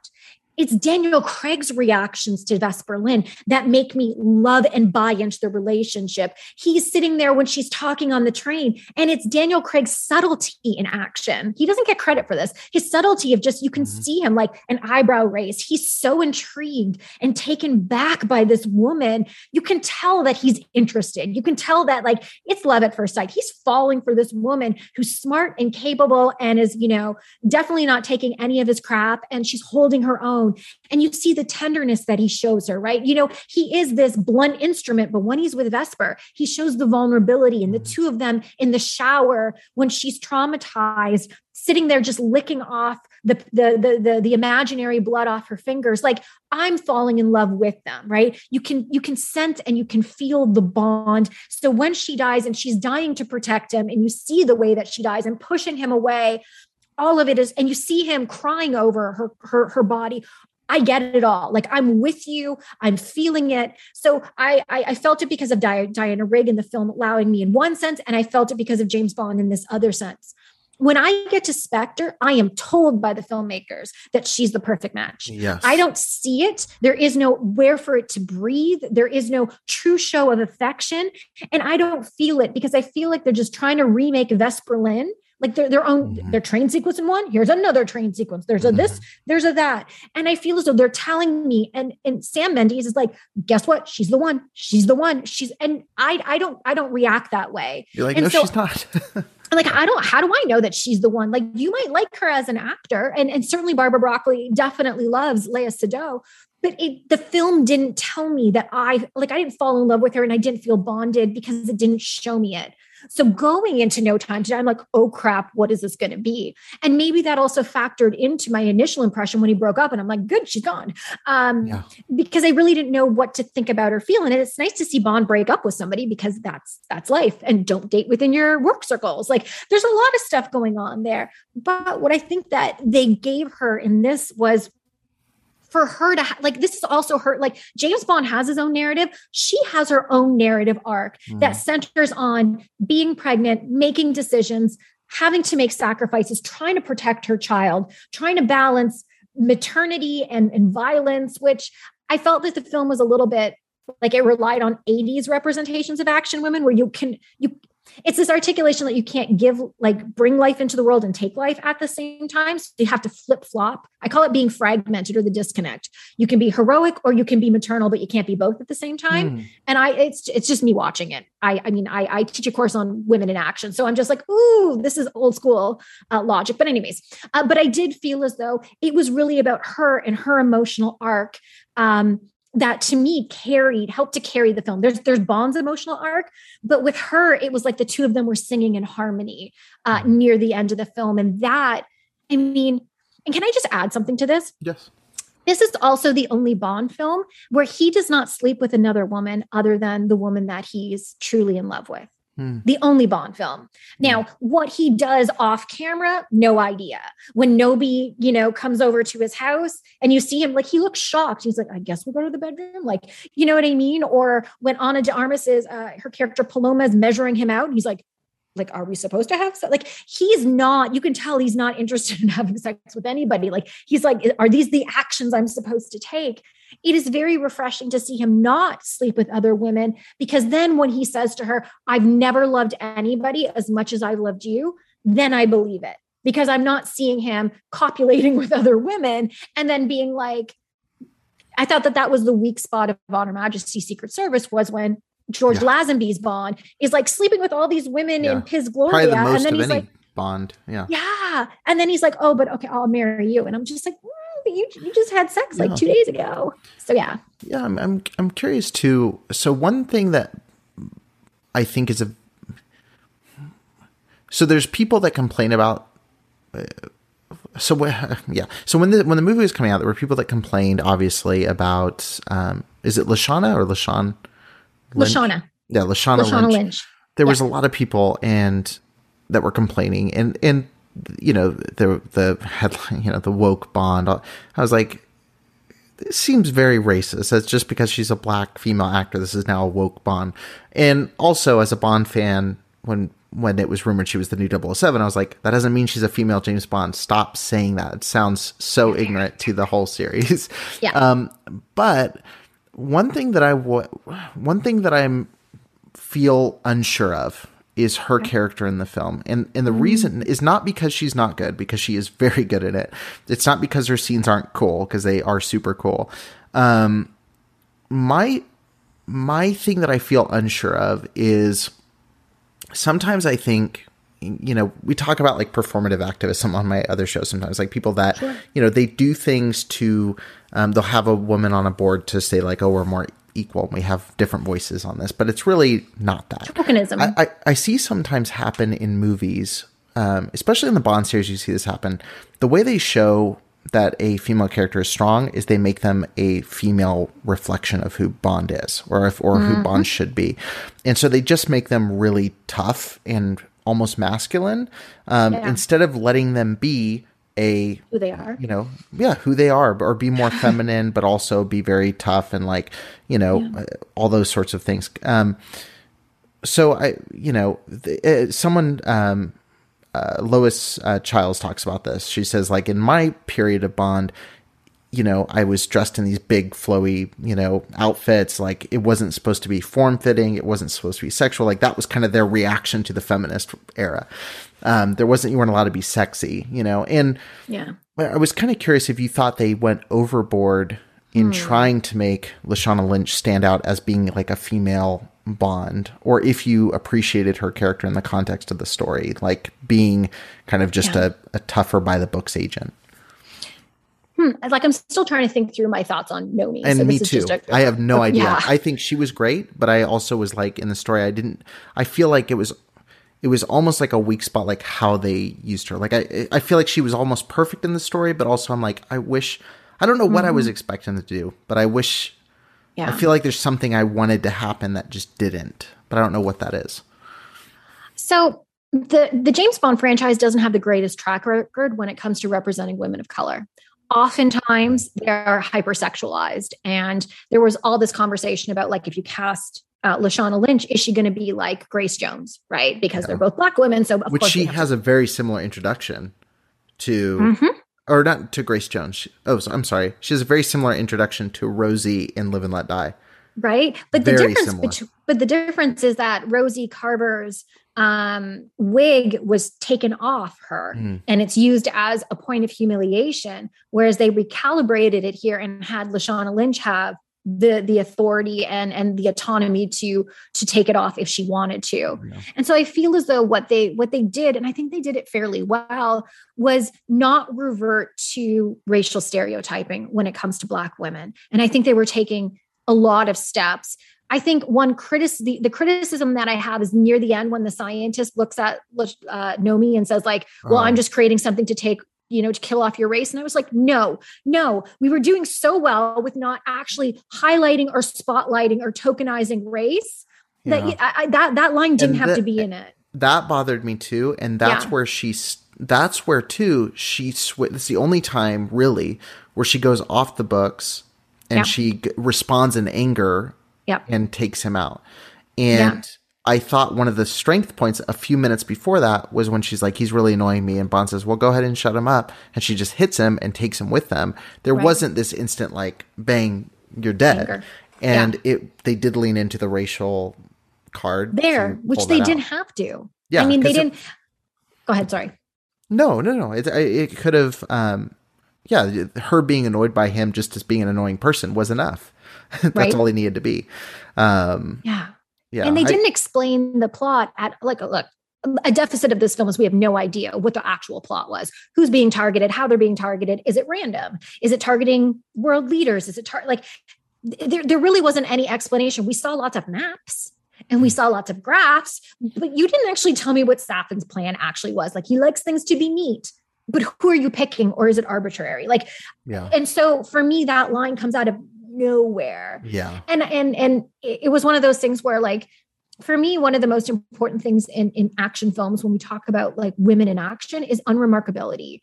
Uh, there's always a backstory. There's always a need to talk about why a woman is different and why she's why an exception to the rule. yeah. yeah. Why you're strong. And usually it's something to being a daughter, a mother, or a victim of sexual assault. There's something that's then quote unquote allowing you to step in.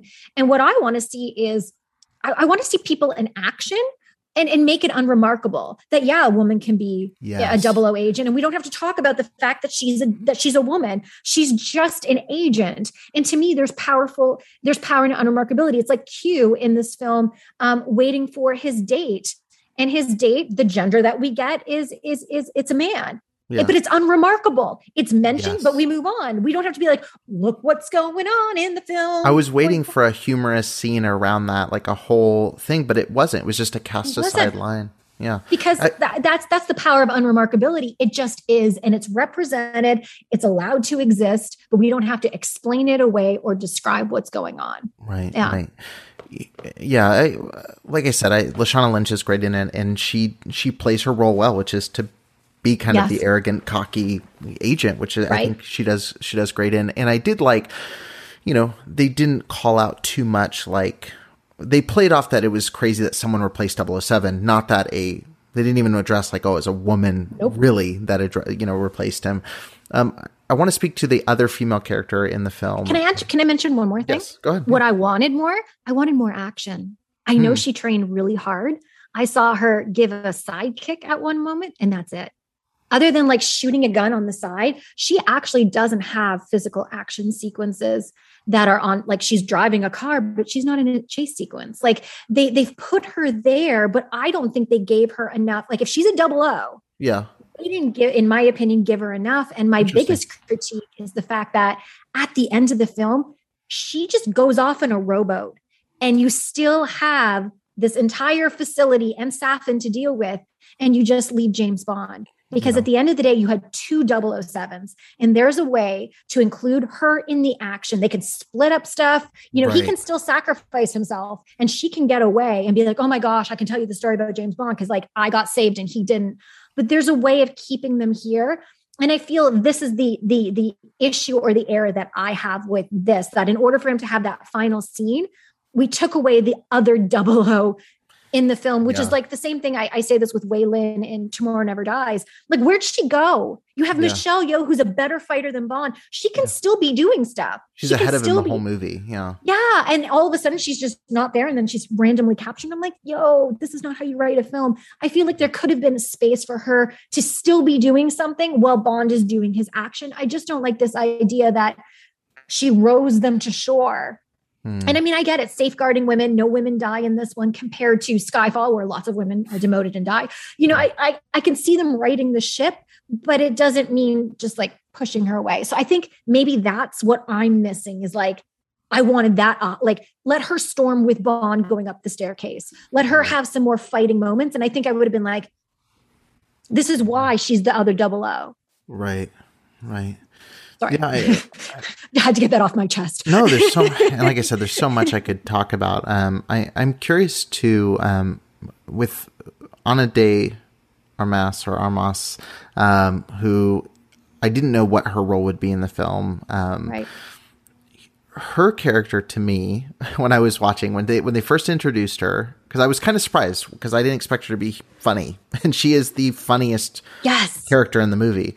When she, because in the in the other scenes, I thought she would be kind of the primary, like one of the agents and all that stuff. Yeah. And yeah. the way that I instantly processed her in my brain when she came on the screen was, oh, this is Britt Ekland's character in Man with the Golden Gun. Mm-hmm. and um, yeah. and yeah. she comes in and she's kind of like the newbie agent, and she has all this. But the difference is, is like, there's nothing for Britt Ekland past that. Like she gets yeah. to just be the, you know, and again, she's fine in the, in the role. Um, but she really in the list of Bond women, like she's near the bottom, I think, as far as characters and what she's given to do. Like, uh, interesting. These, these, these are fighting words Let's right go. now. Um, but, but, um, no, but, but I think as I, again, like, and, I, and Man with the Golden Gun is one of my favorite sure. Bond films, but in the, in the list of things people are given to do in our movies, I think her, her character. Oh, never you're talking about Britt Ekland. You're talking about. Are you talking about Britt Ekland or Ana de Armas? Britt Ekland. Oh yeah, okay, I'm with you. Okay. I thought you were talking about Ana de okay. Armas, and I'm. I like, was like, I was like, interesting. About? I'm very curious to hear your specific no, no, reason no, no, no. why you think that uh, why you think Britt Ekland's character in Man no, with no, Golden no. Gun is the best. No, she's um, terrible. She's at the bottom. Okay, God. I'm okay, yes, I was going to say her character is is very disappointing, but Ana de Armas gets all of the same kind of introduction, being the newbie yes. agent, but then she gets a payoff that she's not what she seems to be. She's got the interesting bubbly. And this is where I like when I see representation of a character and they're made to be strong is like, mm-hmm. it doesn't mean you have to overcompensate. This is what I was getting to earlier with yeah. Lashana Lynch. Lashana Lynch is like almost overpowered. And it's like a joke, like how much better and cooler, and she can fly a plane and she can do this. With Ana de Armas, it's like, oh, she can be funny and silly, not interested in, you know, she's very attractive. Like, I'm not going to lie. She's a very attractive person. My wife was yeah. like, watching her, I was like, she's beautiful. And stunning, you know, absolutely stunning. You know, yeah, she's, she's gorgeous, but she's not interested in just having sex. So she gets, they don't desexualize her, but they also oh. don't make her, they don't sexualize her. And they also give her the chance to just have this ability that is right. a shock. But it's only a shock because they – it's a shock because it plays off the idea of like, oh, she's going to throw away goofy side agent and now here come yeah. out the guns. Um, I loved her. Like that – I think she side. was the most – it was the most fun part of the movie for me. And it was the part where mm-hmm. I was like, this is what a Bond girl really should be. When they when they show up on mm-hmm. the scene, like this is it. This is such a great yeah. balance of everything. Um, anyway, I, that was just me waxing on about – How no, but, I, but I'm curious if your take was the same. I, I, she's she's the highlight of the film for yeah. me. Um, and like I, movie, I, yeah. well, it's interesting because like I disagree with the sexualization because when you look at her dress, her dress is very low cut. We know that things are are definitely um, taped in place, so nothing falls short. But there's a lot of references in her in her clothing. So you have her dresses reminds me of Anya Amasova from The Spy Who Loved Me. My favorite. She has. Girl. Yeah. And so, so it's, it's the dress, but it's like, it's a more plunging version. She has slits on the side, which facilitate action, but she has the garter gun, which reminds me of Pam Bouvier from License to Kill. And then her necklace, if we really want to go there, is a bit of like Paris Carver from um, Tomorrow Never Dies. Right. So hmm. like iconography is showing us like, ooh, she's typical Bond girl, attractive, alluring. And she comes across, she is very Uh, endearing and charismatic. And we're sitting here being like, oh gosh, who's Bond partnered with?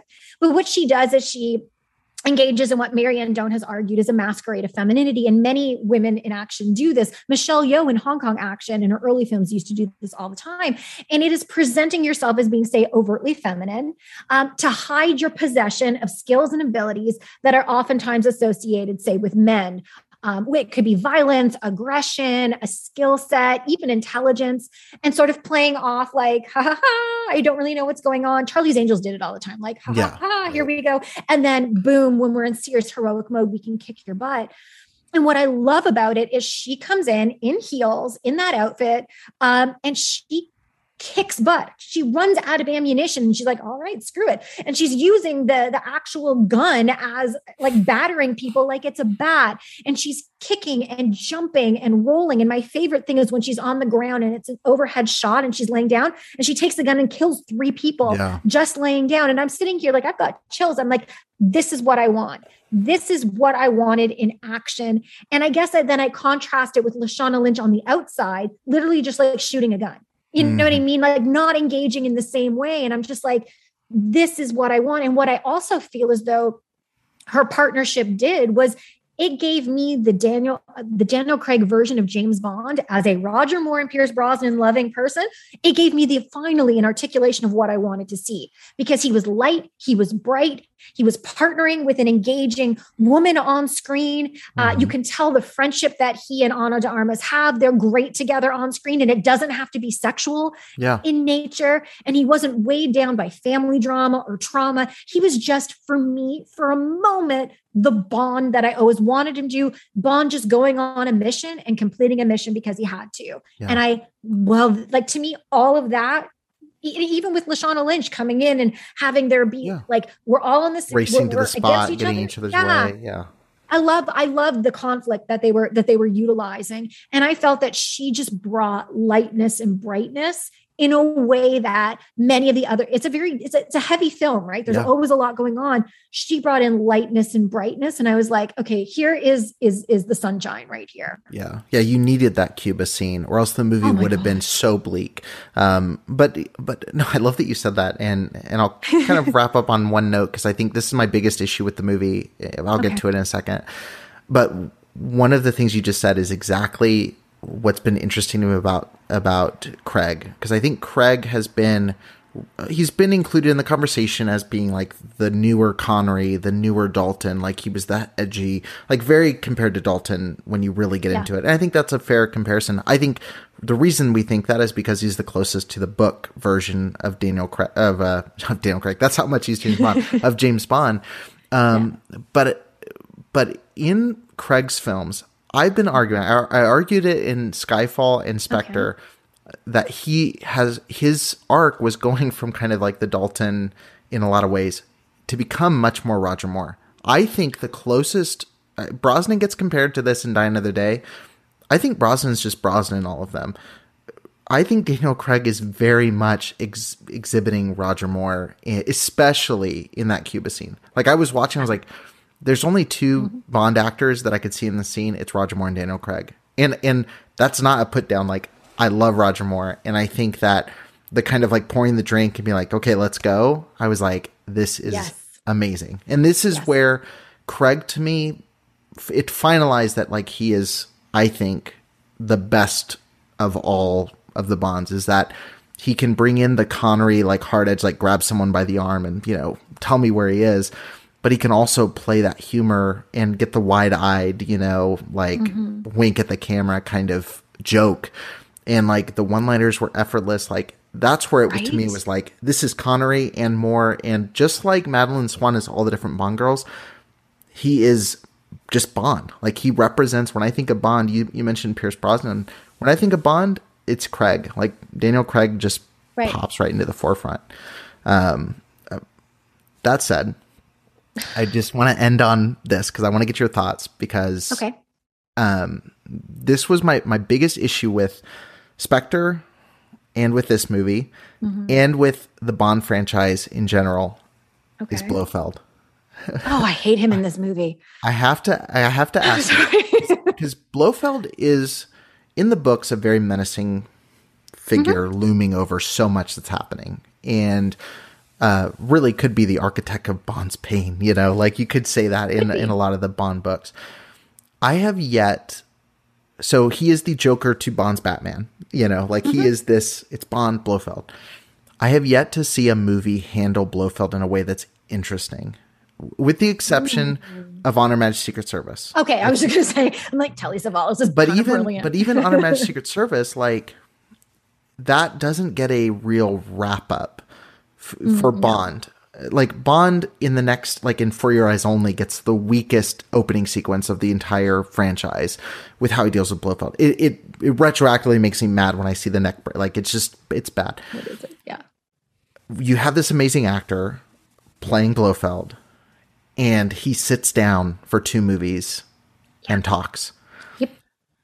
What, why can't we do a good Blofeld, compelling Blofeld story? You know, look, Christoph Waltz is a great actor. And I know Quentin Tarantino is hit or miss with people, but Quentin Tarantino is a script writer for actors. And he will give you the meat and the potatoes and the side salad and the dessert right. and the wine. And he gives enough material and direction to allow actors to step in, fill out, and up their games when they act. And Christoph Waltz is somebody who has played that type of a role, and we've seen him, in a sense, being brought to his best. Recently. Just like Madeleine Swann, he was not given anything. Mm. Simply expecting, and, and I mean, we might want to say this with Rami Malek as Safin. I know I'm, I'm, I'm a little bit out on whether or not I like him. I don't even think he was given material. Like, well, I was just like, mwah. I That's think... A, uh, I agree with you. I, I, I think Safin, when I watched the movie, I was like, the end of that movie would have been more meaningful if Blofeld would have somehow gotten out. Blofeld was doing this plot, you know, mm-hmm. Safin's kind of an introductory character, which we needed for Lisa Doe's. Yeah. But I was like, you have this opportunity in this circle of water, they're both poisoned, to have the yin and yang of Bond and Blofeld dying together. Oh, that would have made it such an amazing culmination of all of the Blofeld Bond thing. It would have made up, I think, for the week, but instead you get him just slumped over Blofeld. It's like, that was it. And then Safin is like, there's no emotional weight to that. We don't, we don't care. He's, it's very much like when we meet Doctor No, it's like, oh, he's kind of creepy, but it's just Doctor No, you know, like there's no, you just meet him and now we don't like him and we're on an island. It's like, there is no build between those two characters to where it's like, you know, he has to resort to threatening his child and his wife to become an emotional threat. And they also use a lot of stereotyping. So Safin, um, he has an, an accent, Mm-hmm. I don't know where he's from. So that, yeah. that's quite arbitrary. I know that they were trying to do connections with Japan and stuff like that. It Never fully like articulated. Trying to be very Doctor No, I felt. Yeah. And especially, I mean, some of the suits that the um, scientists were wearing are Doctor No suits. The hazmat. Never, yeah. But never fully explained. And then you have facial disfiguration, which let me look. Facial disfiguration, utilizing it as a trope for villainy is problematic. It always has been problematic. We have the British Film Institute trying to call it out and say, stop doing this for villains. And yet, when we talk about all the progress of the Daniel Craig era, with the exception of Quantum of Solace, all of the villains in the Daniel Craig era have some form of facial uh, disfiguration or deformity. And it happens not only with Blofeld in No Time to Die, the lingering elements, it happens with Safin, and it also happens with, oh, what is his name? One of the hench people with the removable eye. Oh, yes. Uh, uh, well, they call him Cyclops. yeah, yeah, yeah. So, I mean, it's, it's, ha- it's frequently happening. And I think it's one of those things where if, if, if James Bond's going to die in a film, give me a villain worthy of bringing him close to that. And I thought your idea, look, I'm I'm not a fan of the whole Blofeld, Brofeld thing. I would have rather it be Monica Bellucci, somebody with no connection, somebody I didn't expect coming in and just being like, I'm going to take you down because you messed up all my plans. I don't need to be your brother or your cousin or anything else.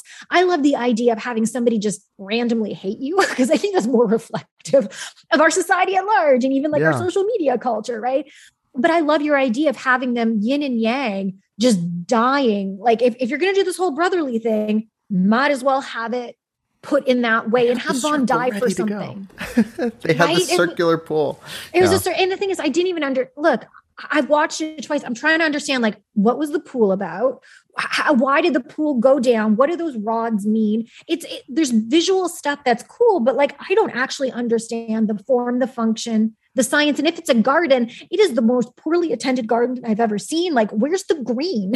Where are all the plants? Like, it just didn't feel like, this might be an unpopular opinion, but like the set design of the island let me down. I've already mm-hmm. seen You Only Live Twice, and I've seen a volcano, and I've seen what Ken Adam can do with, yes. the, with the set. Yeah.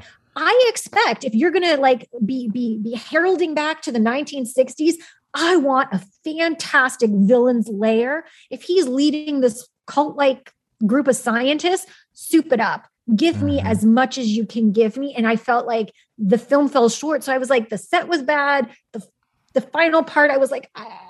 And I like your idea about her. So I think that Barbara Broccoli should call us the yes. next time she puts a script together, right? It's just like, yeah, there, these would have been cool things. Yeah, I relate to that. Um, you know, because there was things in the set design, like in the opening shots, it was like when you see um, Safin like walk in front of like the rectangular, I was like, that's cool, like, or the staircase. But then the rest of it's like, oh, it's a rusty warehouse. And it's like, why didn't we keep this sleek? Because it was the sixties style design and like some right. of like the cool trap doors and all. I was like, super cool.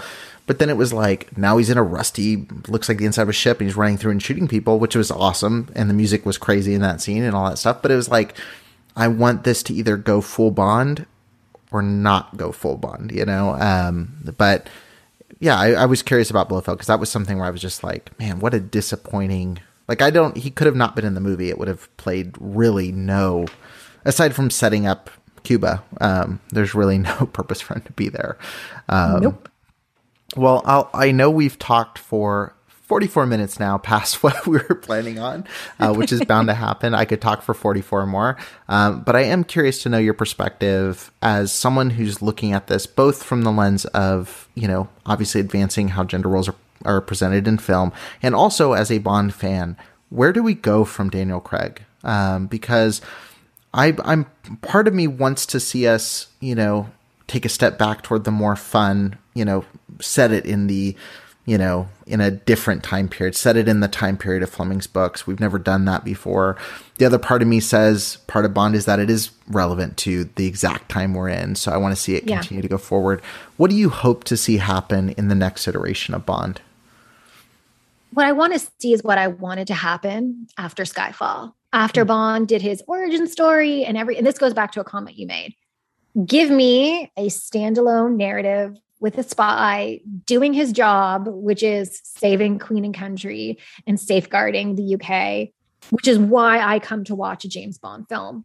And maybe there's some personal connections, but that can't be the only thing that goes on. And I really thought that after Skyfall, everything had been, you know, we had the old office, everything was great. Mm-hmm. We're going to pivot to a forward-looking Bond film and adventure. And instead they went way back and they kept looking back. And so for me, this idea of a period piece, I feel like I've already looked back enough in the mm. Bond franchise. I, I don't want to see them remake another Bond film and reintroduce stuff. Look, we all know the elements. We all know the formula. I want a light, bright, exciting narrative where the world is at stake and we need Agent double oh seven to step in and save us all. That's really what I want. And I think for me, one of the hardest things during the Daniel Craig era is watching other films that feel more, more fresh to me um, and that feel more Bond-esque to me than the actual James Bond films. And I want to see great action choreography. And I want to see him interacting with different spies, like post-Brexit. Or are we still in Brexit? With Brexit, I don't know where we are with that. Like, what is it going to be like for James Bond to work with European allies when, you know, Britain is no longer part of the European Union? How hard is it going to be for him to like move through airports and train stations and stuff? He doesn't have the same ease. Will he be able to have partnerships with the U S um, and Europe in, in different ways? What will that look like? Like, I'm interested in, again, going back to the basics of what makes an episodic Bond film so that you can pick up any Bond film from here on end and watch it as a standalone narrative, because it is a lot to sustain. Like, it's not just five Daniel Craig films, it's five films that are way spread out over many, many years with nothing in between. And this expectation that people have A, seen them all, and B, will remember what happened in a previous film, it's probably not going to happen. And you notice that in the U S trailers, it was reminding you of all the Bond films, recognizing like people might not know this. So that's what I would like to see moving forward, is just like a forward-looking film about something going on in the world and Bond needing to step up, because that's the type of hero that I've always assumed and wanted him to be. And in addition to that, I know it's never going to happen. Give me my Paloma, Paloma spinoff film, because and, and style it in the style of Atomic Blonde. Oh my gosh. Give yeah. me like, I love Atomic Blonde. The action in Atomic Blonde, I thought that was better than what Daniel Craig did in Uh, No Time to Die, and just give me that type of storyline, because I think Ana de Armas can, can, can, I didn't think she could, can actually do action choreography and carry it off incredibly well.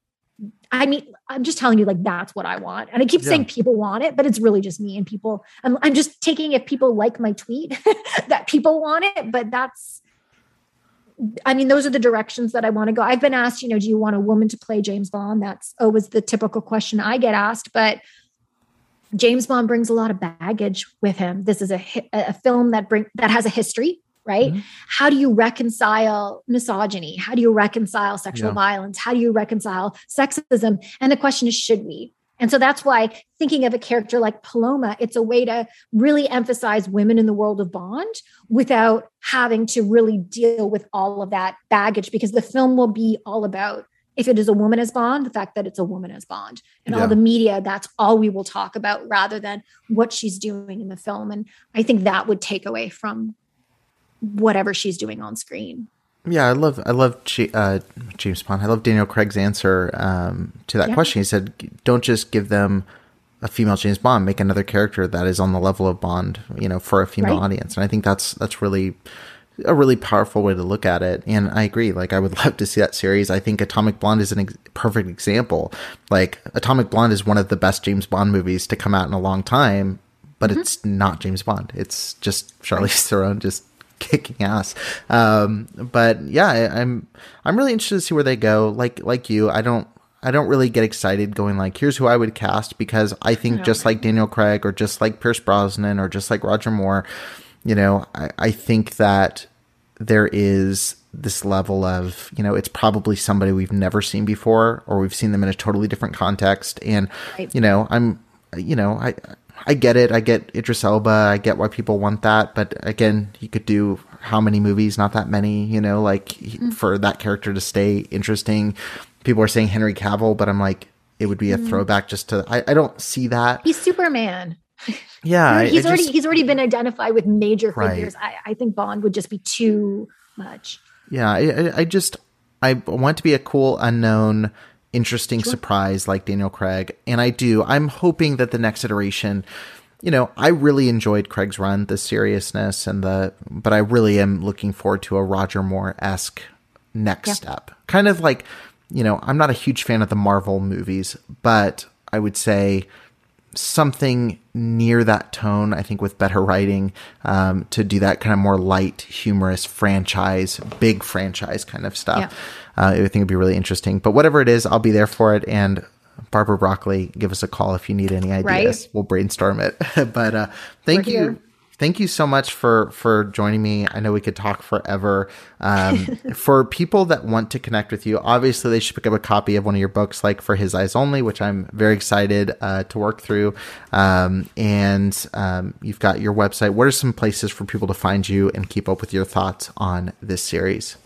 So you can find me on Twitter, Instagram, and Facebook, Doctor Lisa Funnell. That's my handle, two N's, two L's, and Funnell. I'm a regular contributor on the James Bond and Friends podcast. I've reposted my podcast, License to Critique. It'll be up on Apple at some point when they approve it. I have not put on new episodes. I'm very busy these days. But if you really want to learn more about aspects of, of gender, geopolitics, representation, um, and I have some really interesting interviews on there with other James Bond scholars. It's not just me doing this stuff. Um, it really gives you a glimpse into more of, say, the critical and scholarly world. But I promise you it's all accessible. So that's me. Awesome. Cool. Well, perfect. Definitely, guys, check that out. Head to the link in the show notes and pick up a copy of one of these books or head over to the website. And I definitely think we should talk again once your book drops yes. in March. Um, but thank you so much for joining me on today's show. Yay. Thank you for having me. Thanks for listening to the Film School Podcast. If you appreciated the content on the show, don't forget to leave a five-star review and hit subscribe so you won't miss a single episode.